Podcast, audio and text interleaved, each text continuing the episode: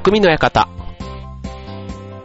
川崎匠です。調和表 .com の協力でオンエアしております。はい、えー、今日は、ね、えっと、終業式の学校が結構多いんですかね。はい。なんか、ね、アメリカの方だと、えー、あ、違う違う違う、あれだ、アメリカで流行っているポケモン GO が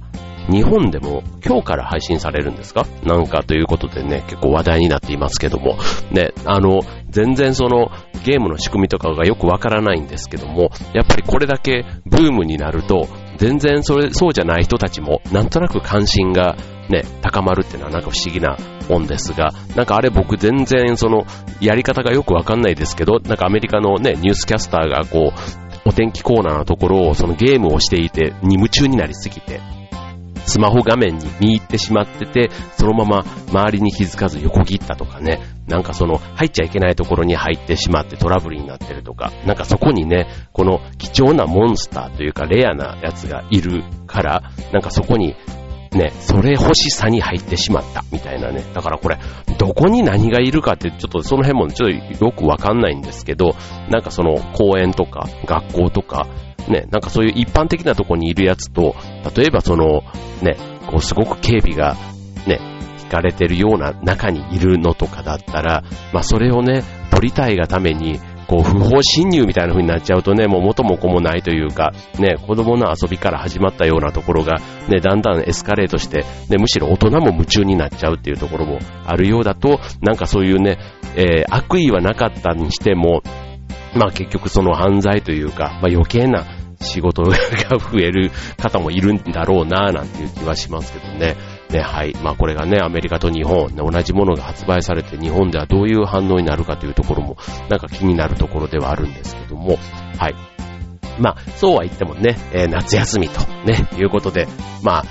昔だったらね、1ヶ月ちょっとある夏休みってすっごい長い感じはしましたけども、ね、やっぱりこう大人になって働くようになるとね、1ヶ月ちょっとなんてあっという間に終わってしまうので、ああ、なんか昔はね、すごいこう夏休みって言うと、すごいこう休みが、まあ確かにね、長いっちゃ長いですけども、うん、なんかちょっと時間の経ち方というかね、やっぱり変わったなぁなんて思いますけど、うちの子供たちなんかはね、もう待ちに待った夏休みなのか、ただやっぱり授業がない分ね、こうあの、毎日やってるクラスの友達とかと会えなくなる。逆にね、そんなところがちょっと、あの、寂しいみたいなこと言ってたりもする分、まあまあ健全だなって思ったりもするんですけども、はい、まあ、あとは部活があったりするとね、意外と夏休みの部活って結構ハードになるじゃないですか。うん。体育会系もそうだしね、えー、文化系なんかでもね、えー、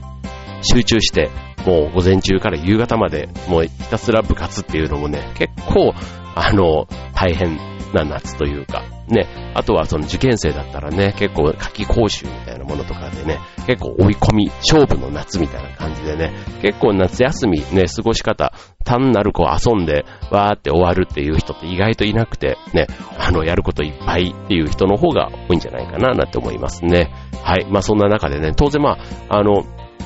今、九州のね、あっちの方はもう梅雨明けなんていう話ですので、まあ関東も間もなく梅雨明けになるんだろうと思いますけども、まあ梅雨が明ければね、夏、ま、ね、夏本番と、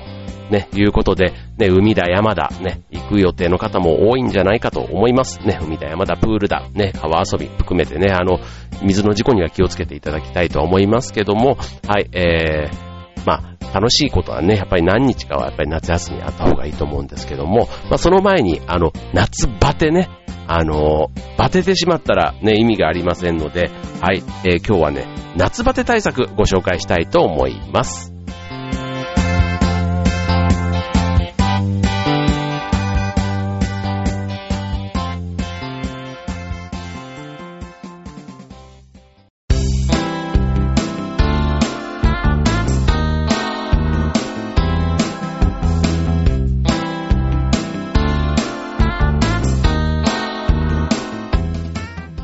はい、えー、本日は夏本番を前にお届けしたいこのテーマ、えー、夏バテ対策ということです。はい、ね、暑さでね、気力も体力もね、なんとなくこう、なえがちと、ね、仕事やってる方もだるいなとか、集中できないなとか、あと気分が上がらないなとか、あとはまあ、ね、えー、それ以外にも、ね、食欲が湧かないとか、ね、いろいろこう、まあ、それがね、すべて夏バテのせいとは言わないまでも、まあ、あの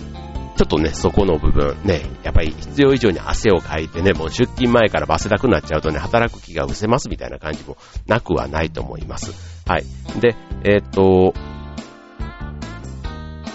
まあ、そのね、夏バテ対策としてよくあの食事とかね、睡眠とかをしっかりとってとかっていうのはね、一方で言われていますけども、じゃあ改めてね、夏バテにさらされるというか、ね、なってしまう、その、ことをまず基礎知識としてお伝えしたいと思うんですけども、あの、まずね、きちんと夏バテがなぜ起こるのか、そんなところをね、えー、理解していくとえー、始めたいと思うんですけども、夏バテ別にこれあの、動物であれば夏バテするんですね。だからあの、人間じゃなくても、まあ、ほとんどの動物って言っていいと思います。例えば動物園でもね、えー、っと、なんとなく、ぐったりというか、じっとしている。まあ、ある意味これも夏バテって言っていいと思いますよね。まあ、犬とか猫とかもね、えっ、と、夏場は活動が低下しているということで、はい。で、えっ、と、この活動が低下する理由っていうのは、もう単純明快。外気温が上昇しすぎているからということなんですね。うん。なんで、外の気温が高いと体温も上がると。そうすると、脳の体温中枢である視床下部から体温を下げるように命令が降りてくる。そうすると、体表面の血管、体の表面のね、血管を拡張させたり、汗を出したりすることで、え体温を拡散させて熱を下げようとするんですけども、結局こういう働きがあること自体、いまあ、から体力が消耗していくわけなんですが、まあ、動くね、行動をすること自体が、やっぱり体温を上げる原因になるので、まあ、なるべく無駄な動きはしないと。いうこと。で、食事に関しても、食事をすると、えー、消化器、ね、胃とかね、えー、腸とかが活発になるので、消化器自身が、まあ、また熱をね、生む原因になるから、もう動かない、食べない、みたいなね、そういったことが本能的に働くのが、まあ、夏バテの、まあ、原因というふうに言われています。うん。ただ、動かない、食べないということをずっとやってしまうと、さらに体がバテてくるので、えー、ね、で、しかもね、エアコンの効いた部屋とかでね、ずっといると、あの、今度、その温度調整、ね、外気温と室内との温度差がある。そこがありすぎると、自律神経が、えー、乱れて、夏バテが起きやすくなるということなんですね。うん。だから、えっ、ー、と、まあ、外気温で、えー、この自律神経が乱れることももちろんですけども、えー、過労や睡眠不足で、えー、体力が弱っているということも、え夏バテの、まあ、一番の原因になるということです。はい。まあちょっとね、夏バテのこうチェックをするね、えチェックシートなんていうのもあるのでね、ちょっとご紹介したいと思うんですけども、えっと、この夏バテレベル、ね、判定するときに、まあ、いくつかね、いろんなあの指標があるんですけども、えー、例えば、食事を作るのが面倒になるとか、あとは、えっ、ー、と、同じものを繰り返し食べてるとか、あとは、えっ、ー、と、食事はあっさりしたものとか、喉越しの良いものばっかり食べてるとか、うん、こういったものがね、やっぱり続くと、えー、夏バテ、よ、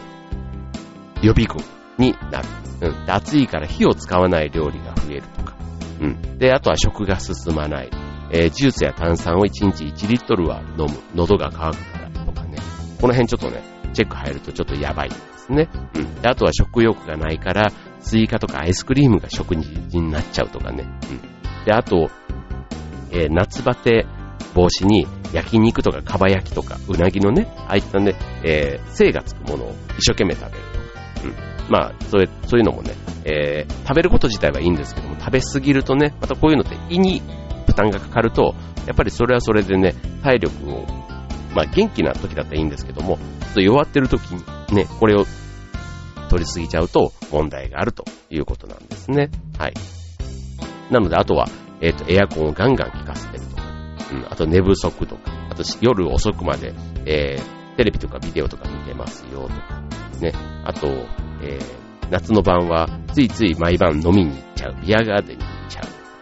はい。まあ、こういったことをね、チェックしていくと、えー、もうあなたがね、夏バテ予備軍、ね、要注意ということなのか、もう完全に夏バテだよ、みたいなね、そういったところをね、ちょっといくつか気にしてもらえるといいかなと思いますね。はい。で、あと、夏バテってもう夏だからね、なんかそれなりにこう、あのなって当たり前と。ただ、これちょっと怖いのが、夏バテの延長線に、今度熱中症っていうのもね、あの、あるんですね。うん。だから、気づいたら熱中症だった。ね、毎年ね、これあの、外にいなくても、家の中でも熱中症って起こってね、よくなんかあの、毎年何人かね、部屋の中でも熱中症になって亡くなってるなんていうニュースが流れたりしますけども、えっと、まあ、熱中症の症状っていうのは、まあ、めまいとか、大量の発汗、あと筋肉痛、あと筋肉の硬直なんかが挙げられるんですけども、えっ、ー、と、これがさらに進んでいくと、まあ、頭痛、嘔吐なんかが出てくると。で、さ、さらには、こう、痙攣とかね、意識障害とか、まあ、そういったことがね、起こってしまうということなので、えっ、ー、と、まあ、当然ね、えー、症状が軽いうちは、ゆっくり休む安静と、あと水分補給をしっかりするということですけども、これちょっと症状が重くなると、えっ、ー、と、病院にも行く必要が出てきますので、はい、年寄りやね、特に子供なんかの場合は、そこがね、判断を誤ると、えー、重い状況になってしまうかもしれないということなので、たかが夏バテされど夏バテということですね。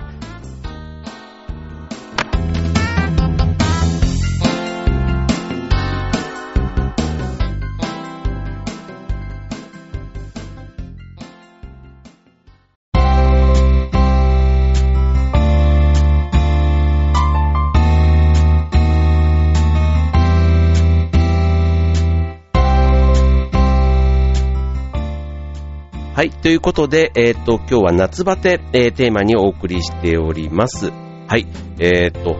じゃあ、あの、さっきね、運動の話ご紹介しましたけども、じゃあまずね、運動ね、やっぱりね、夏に、そう、汗をかくっていうのもね、ちょっと大事ということで、まず、夏の運動のね、えー、暑さに慣れるための体づくりということでご紹介したいと思います。まあ、上手にね、えー、汗をかくにはとね、外に行けばそれなりに汗はかきますけども、えっ、と、暑さが、えー、になれること、体がね、暑さになれることを、暑熱順化、ね、えー、という言葉で言われるんですね。これあの、暑さになれるまでは、だいたい1週間から10日程度かかると言われています。で、これはあの、脳や内臓が外気の上昇に影響を受けないように体がね、徐々に慣れていくということなので、はい。で、通常であれば、ね、気温が徐々にこう上がっていったり下がっていったりということで、自然にこの暑熱順化というものが体の中にこう仕組みとしてね、成り立つんですけども、まあ今ね、結構あの、エアコンの効いた環境で、まあ、それこそ365日、比較的快適に過ごせるっていう中では、この機能がなかなか人間の中でもね、ちょっと弱っている。うん。で、一方で、この暑熱順化が完成していない状態で、えー、急な暑さとかムシムシした環境に置かれると熱中症を引き起こしてしまうと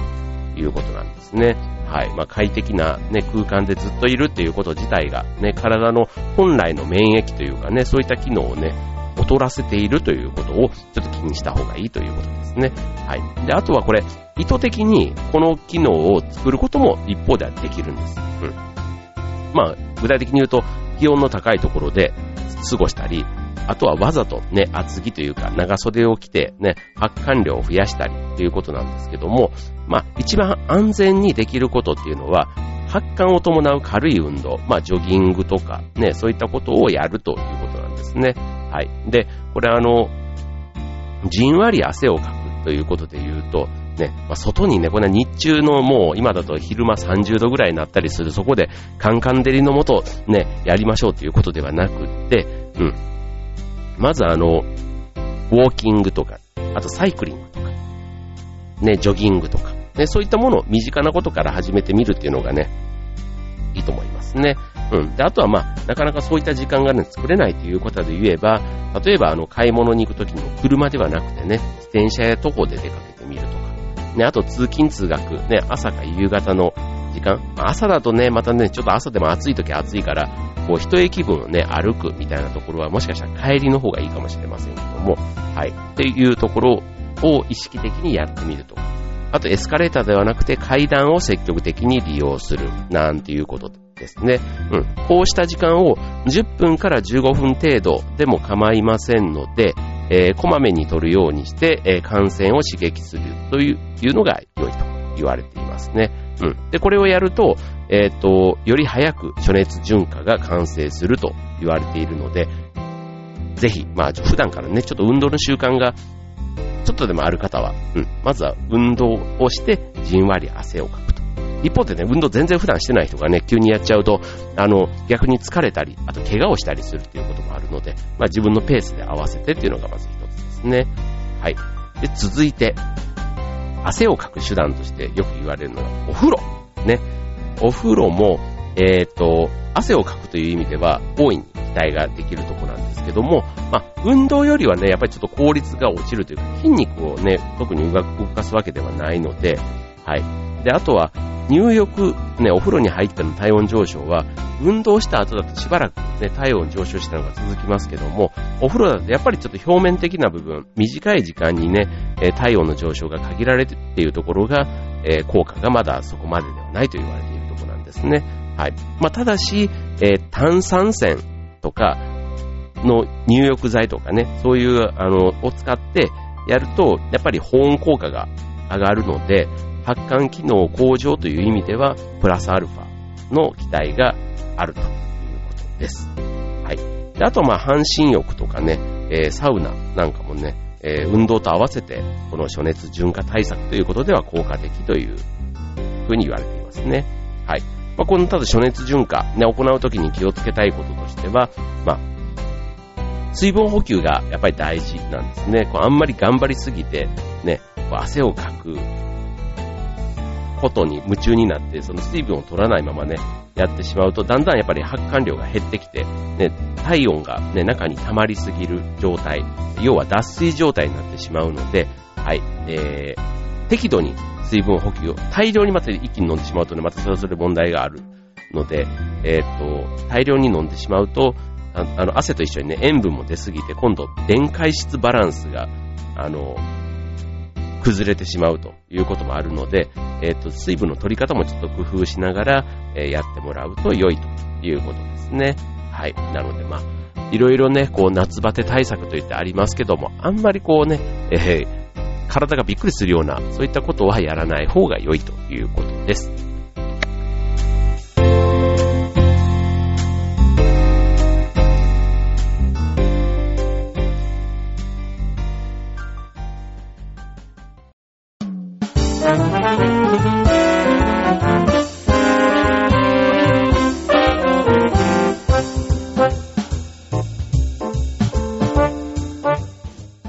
はい、えー、匠の館、えっ、ー、と、夏本番に向けてということで、夏バテ対策をお送りしております。じゃあ、あとはね、えっ、ー、と、食事編ということで、最後ね、えっ、ー、と、最後のコーナーでお届けしたいと思いますが、えっ、と、夏バテを防止する4つの食事法と。で、さっきの夏バテチェックリストの中でも言ったこととね、重なってきますけども、えっ、と、1つ目、えー、火を使った料理を食べましょうと。ね。えっ、ー、と、冷房で体が冷えているので、えー、汁物とかね、煮物とか、ね、火を通した温かい料理を食べることが大事。一つ目。で、二つ目、えー、食事の品数を増やす。ね、食欲が落ちて麺類だけでね、さらっと済ませがちというところ、ね、あとはその果物とかね、なんかそういうのが食事代わりになっちゃうという人も中にはいたりしますけども、まあ、ただでさえ、ね、暑さで消費されるビタミンが増える時期ですから、意識的にね、えー、その疲れを少しでもあの早く回復させるためにも、野菜なんかはしっかりとって、栄養バランスが取れた食事をとりましょうというのが二つ目です。続いて三つ目、冷たいジュース、えー、炭酸、ビールとかは気をつけましょうと。ね、当然ね、夏のこのね、ビールはもうたまらなく美味しいですね。はい。あの、それ自体は僕も大好きなので、あんまりそれをね、えー、ダメダメと言うつもりはないんですけども、えっ、ー、と、アルコール自体が、まあ、利尿作用があるので、水分補給ということであまり適してないんですね。うん。あとは冷たいもの自体が胃腸の働きを落とす、ね、低下させますので、なるべく温かいものをそうは言ってもね、取るようにした方がいい。まあ、冷たい部屋というかね、えー、冷えた、えー、エアコンの効いた部屋だとね、まあ、そこでさらに冷たいのっていうのは、そのさ、外から帰ってきた時のね、体温を冷ます意味ではすごく効果的ですけども、あの、そうじゃない時はね、えー、なるべく暖かいものの方が良いということです。ですね。はい。あと、えー、水分を控えるのは NG と。これはまあ昔だったらね、結構なんか部活の時なんかは終わるまで水飲んじゃダメなんじゃないですけど、結構そういったのもね、なんか当たり前のようにありましたけども、今はね、ちゃんと水を取りましょうと。ね、水分補給は大事ですというふうに言われています。はい、えっ、ー、と、確実にね、えー、実行してください。はい。で、最後。えっ、ー、と、あとは、夏バテ防止、食事だけじゃなくて環境ということで言うと、えー、さっき言った汗をかく。ね、普段から汗をかく習慣をつけとくということ。ね、汗はかきたくないけども、かくとね、えー、その暑熱順化の機能というかね、その体の免疫耐性が高まるという意味では、汗をかくのは大事です。うん、で、あとお風呂に入る。ね、えー、夏は冷房で体が冷えているので、お風呂にね、20分程度ぬるめのお湯で入るということ。あと水分補給もね、忘れずにやってくださいというです。で、最後、ね、えー、っと、冷房ね、もうどうしてもこれあの、男性と女性でね、またね、体温というかあの、僕なんかついついね、もうすぐに最初もうぐーっと冷やしたくなるんですけども、結構ね、こう冷房の効いた車内にいると、女性なんかはね、冬でもこう、なんかこうマフラーじゃないですけど、ね、こうストールみたいなものを肩からかけたりしてたりしますので、まあ、ちょっとその27、8度ぐらいっていうところをね、ちょっと意識しながら、環境にも優しいね、えー、室温設定で、はい、やっていくというのが、多分あの、家庭で言えばね、えー、お財布にも優しい、はい、エアコンとの付き合い方なんだろうなと思いますね。はい。なので、あと夜もね、タイマーをかけてね、寝るっていうことで、あんまりね、こう冷やしすぎないということが、やっぱり夏バテには大事ということなんですね。はい。もうこれはもうあの、今年、新しい夏バテ対策とかそういうもんでもないので、はい。まあ、ただあの、ここ数年で言うとね、あの、首に巻く、あの、ね、この、なんちうの、頸動脈あたりを冷やすというのかな？なんかそういったものなんかもね、こう、効果的と言われてたりしますので、まあ、熱中症にはならないようにと言いつつも、あの、普段のね、生活の中でちょっと気をつけると、夏バテ対策、ね、バッチリできますので、それで楽しい夏、えー、過ごしていただけたらと思います。はい、えー、今週の匠の館、ここまで。バイバーイ。